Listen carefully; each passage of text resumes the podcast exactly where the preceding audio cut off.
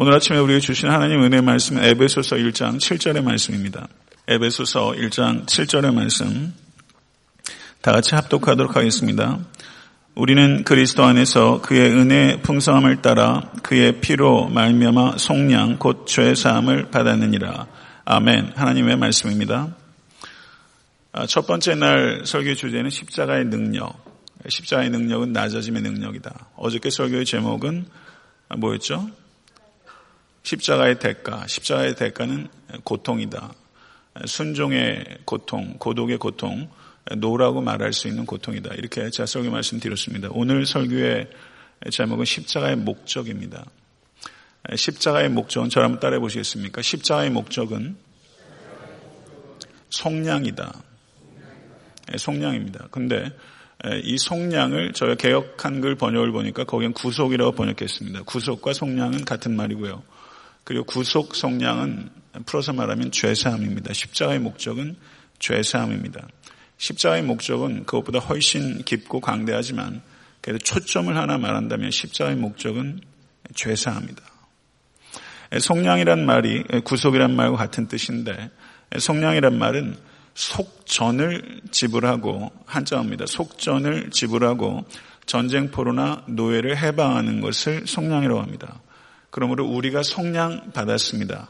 우리가 속량 받았다는 것은 우리가 이전에 어떤 상태였다는 걸 전제합니까? 이전에 전쟁포로였거나 노예 상태에 있었다는 것을 전제하는 것이고 그리고 속전을 지불함을 받고 우리가 속량을 받았다는 뜻입니다. 그러면 우리가 뭐의 노예 상태였습니까? 우리는 죄의 노예 상태였습니다. 죄의 노예 상태에서 예수께서 속전을 지불하시고 그 속전은 우리 주 예수 그리스도의 보배로운 피입니다. 그리고 속량 우리가 거기서 노임을 받은 것입니다. 믿으십니까? 로마서 3장 9절에 유대인이나 헬라인이나 다 죄 아래에 있다 이렇게 표현하고 있습니다. 유대인이나 헬라인이나 다 죄 아래에 있다. 아, 근데 한번 생각해 보시기 바랍니다. 유대인이나 헬라인이나 다 죄인이다. 이렇게 표현할 수 있는 것을 유대인이나 헬라인이나 다 죄 아래에 있다. 이렇게 표현했습니다. 그러면 이 두 가지는 똑같은 걸까요? 아니면 거기에 의미의 차이가 있는 것일까요? 거기에는 중차대한 차이가 있습니다. 죄인이라는 진술과 죄 아래 에 있다라는 진술 사이에는 큰 차이가 있습니다.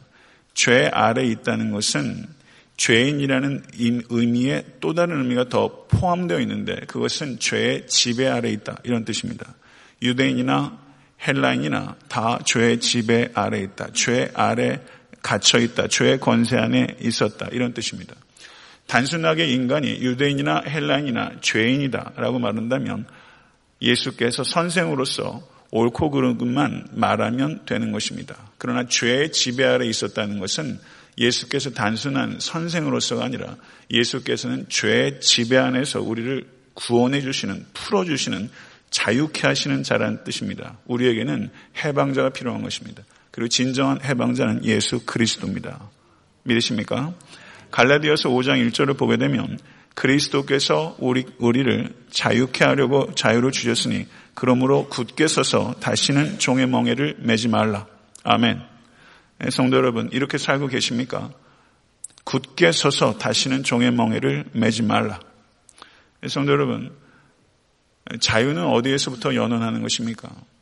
네, 근현대사를 넘으면서 프랑스 대명, 대혁명이 가지고 있는 정치사적인, 사회학적인 의미는 굉장히 중차대합니다. 그러나 자유가 인간의 투쟁을 통해서 얻은 것이 아닙니다. 제가 누차 말하지만 진정한 자유는 우리 주 예수 그리스도의 십자가의 대속으로 말미암아 우리에게 주어진 것입니다. 참 자유는 쟁취한 것이 아니라 예수 그리스도의 대속을 통해서 우리에게 주어진 것입니다. 어떤 인간의 투쟁이나 제도적 장치를 통해서 자유가 주어지거나 시켜지는 것이 아니라 예수 그리스도의 보배로운 피로 우리에게 주어진 것이고 그리고 또 예수 그리스도의 십자가를 붙잡을 때 이 자유를 지킬 수 있는 것입니다. 믿으십니까?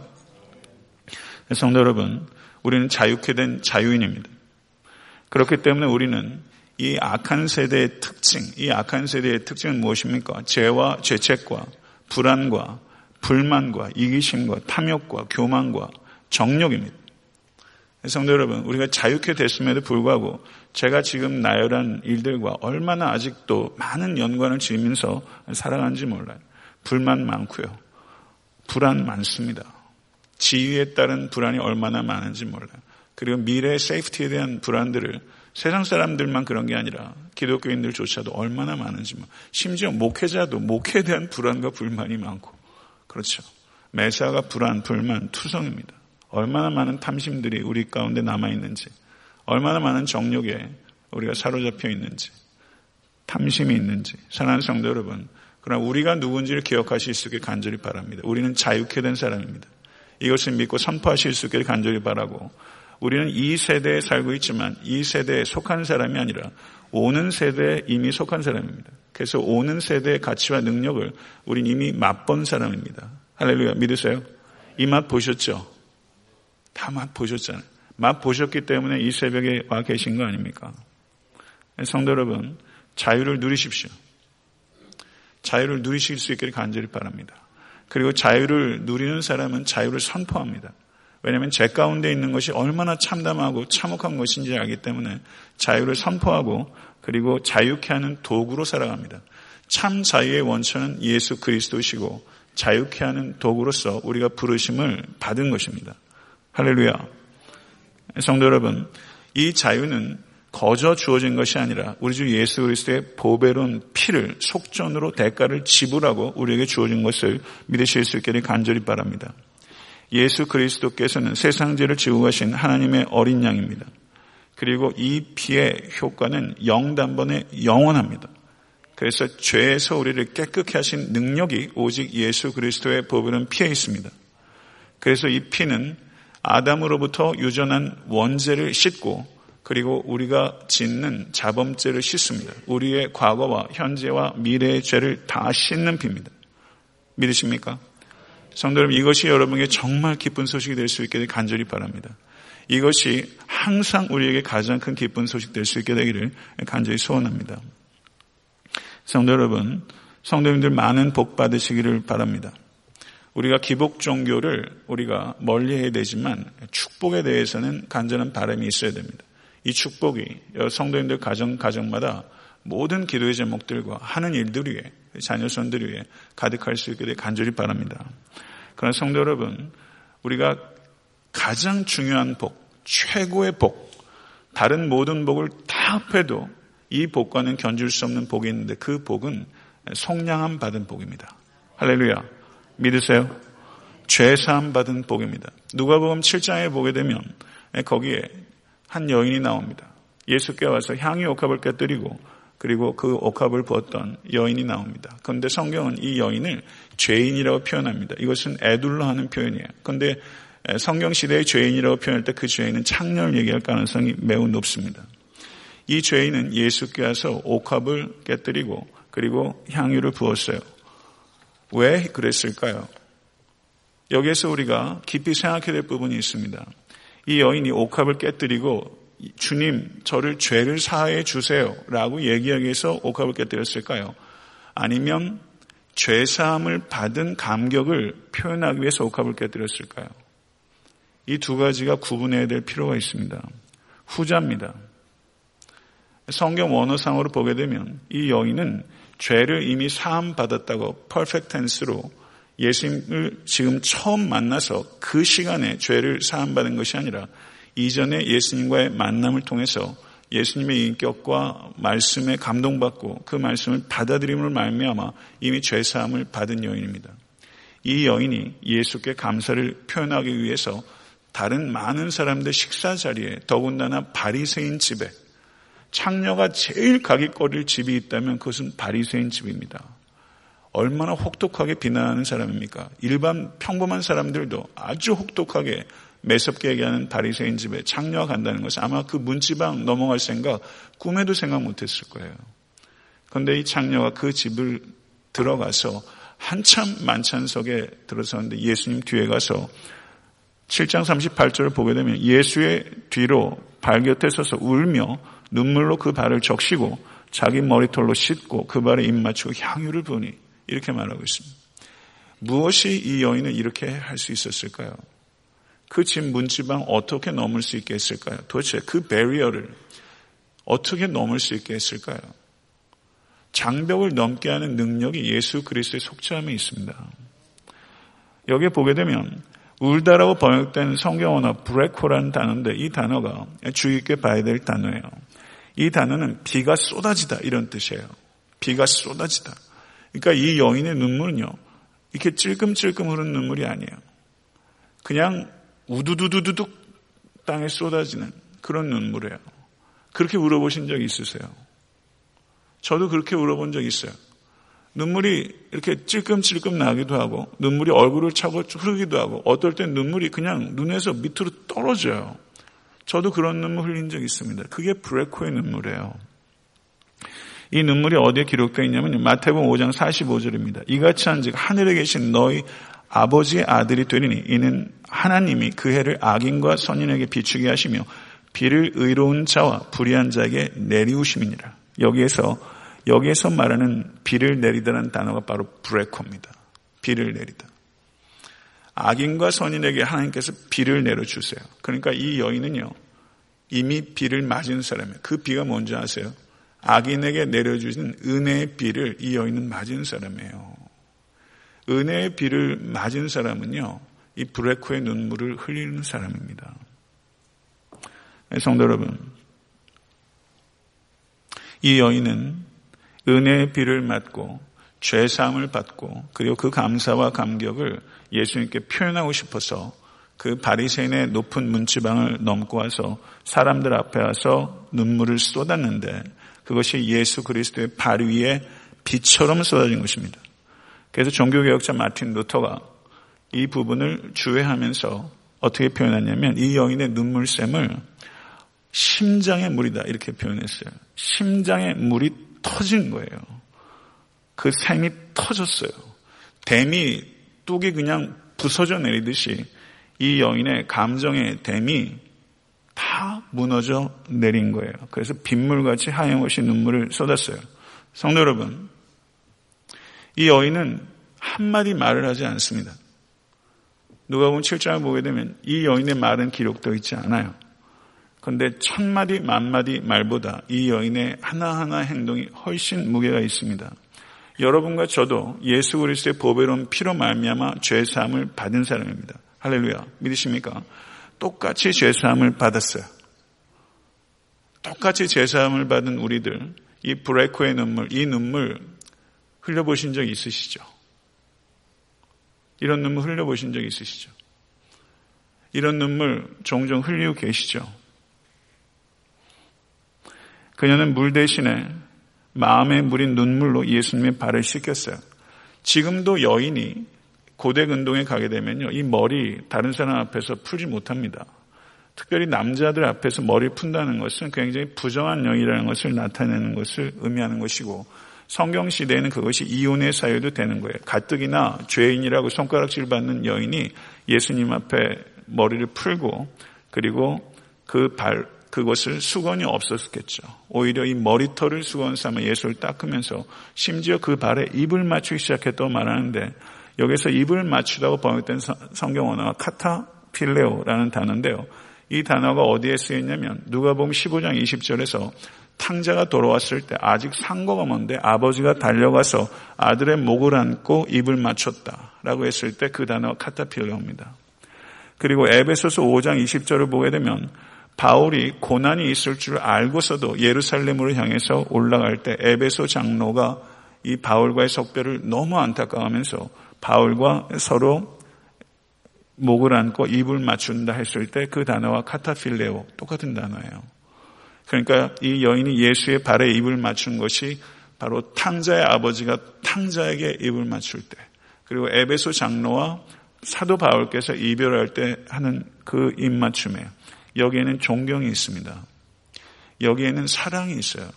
사랑과 존경의 입맞춤을 가지고 이 여인이 예수 그리스도의 발에 정신없이 입을 맞추고 있어요. 부끄러움은요, 정말 사랑하면요, 부끄러움이 이런 거 몰라요. 이 여인이 부끄러움 없이 머리를 풀고 부끄러움 없이 발에 입을 맞췄지만 왜 부끄러움을 모르게 됐습니까? 성도 여러분, 예수께서 부끄러움을 씻어주셨기 때문입니다. 예수께서 잃어버린 자를 구원하시기 위해서 이 땅에 흘리신 것은 눈물 이상이에요. 그건 피예요. 겟세만의 동산에서도 기도하실 때 어땠습니까? 땀이 피처럼 쏟아졌다. 이렇게 말하고 실제 예수께서 골고다에서 쏟으신 건 피예요. 우리의 눈물은요. 우리의 눈물이 땅에 떨어질 때마다 우리는 예수께서 피를 쏟으셨다는 것을 기억해야 됩니다. 이거 기억하실 수 있는 여러분과 제가 될 수 있게 되기를 간절히 바랍니다. 신앙생활하면서 우리도 이렇게 한번 울어봐야 되고 우리도 이렇게 한번 머리를 풀어봐야 되고 우리도 이렇게 한번 입을 맞춰봐야 됩니다. 이 사랑을 예수께 드려야 되고 이 사랑을 성도 간에 나눠야 되고 이 사랑을 이웃에게 나눠야 됩니다. 그것이 천국입니다. 이렇게 할 수 있는 게 능력입니다. 그리고 이렇게 할 수 있는 게 기적입니다. 사랑하는 성도 여러분, 지난 주일에요. 그 예배 끝난 다음에 그 저희 아이가 하나 딱 오더니 아빠 맥도날드 가고 싶어 이러더라고요. 그래서 제가 뭐 그 정도 못 해주겠어요. 지난주에 뭐가 없어가지고 맥도날드 갔어요. 그랬더니 이 동네 한국 교회 다니는 분들은 거기 다 와 계시더라고요.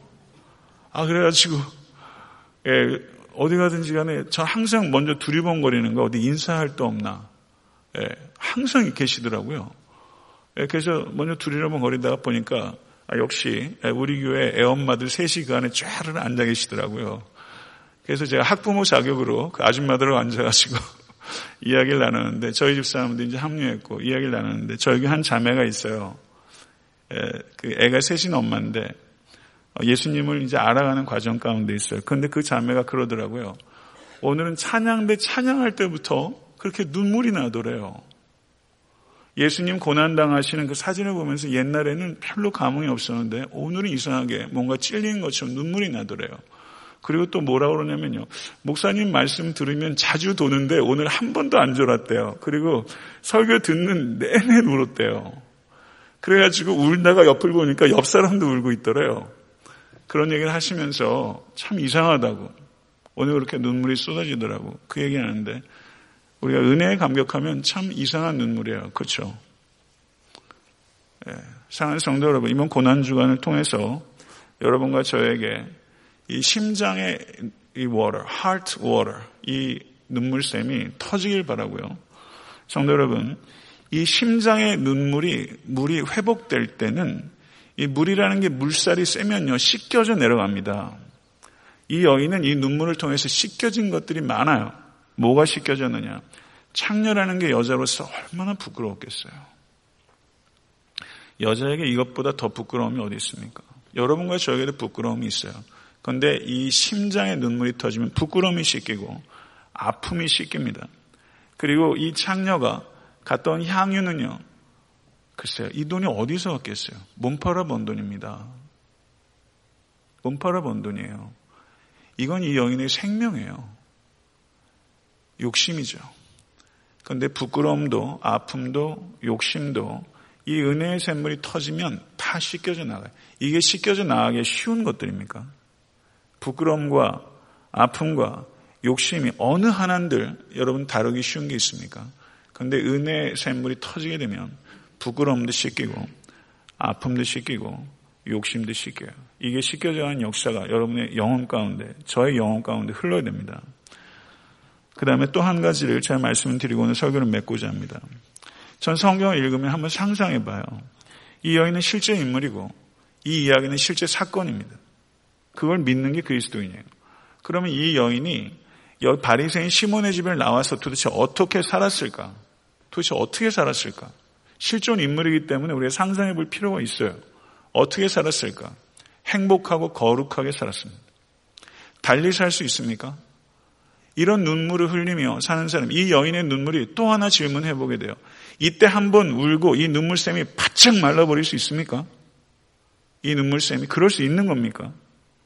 울었을 거예요, 이 여인은요. 언제 울었을까요?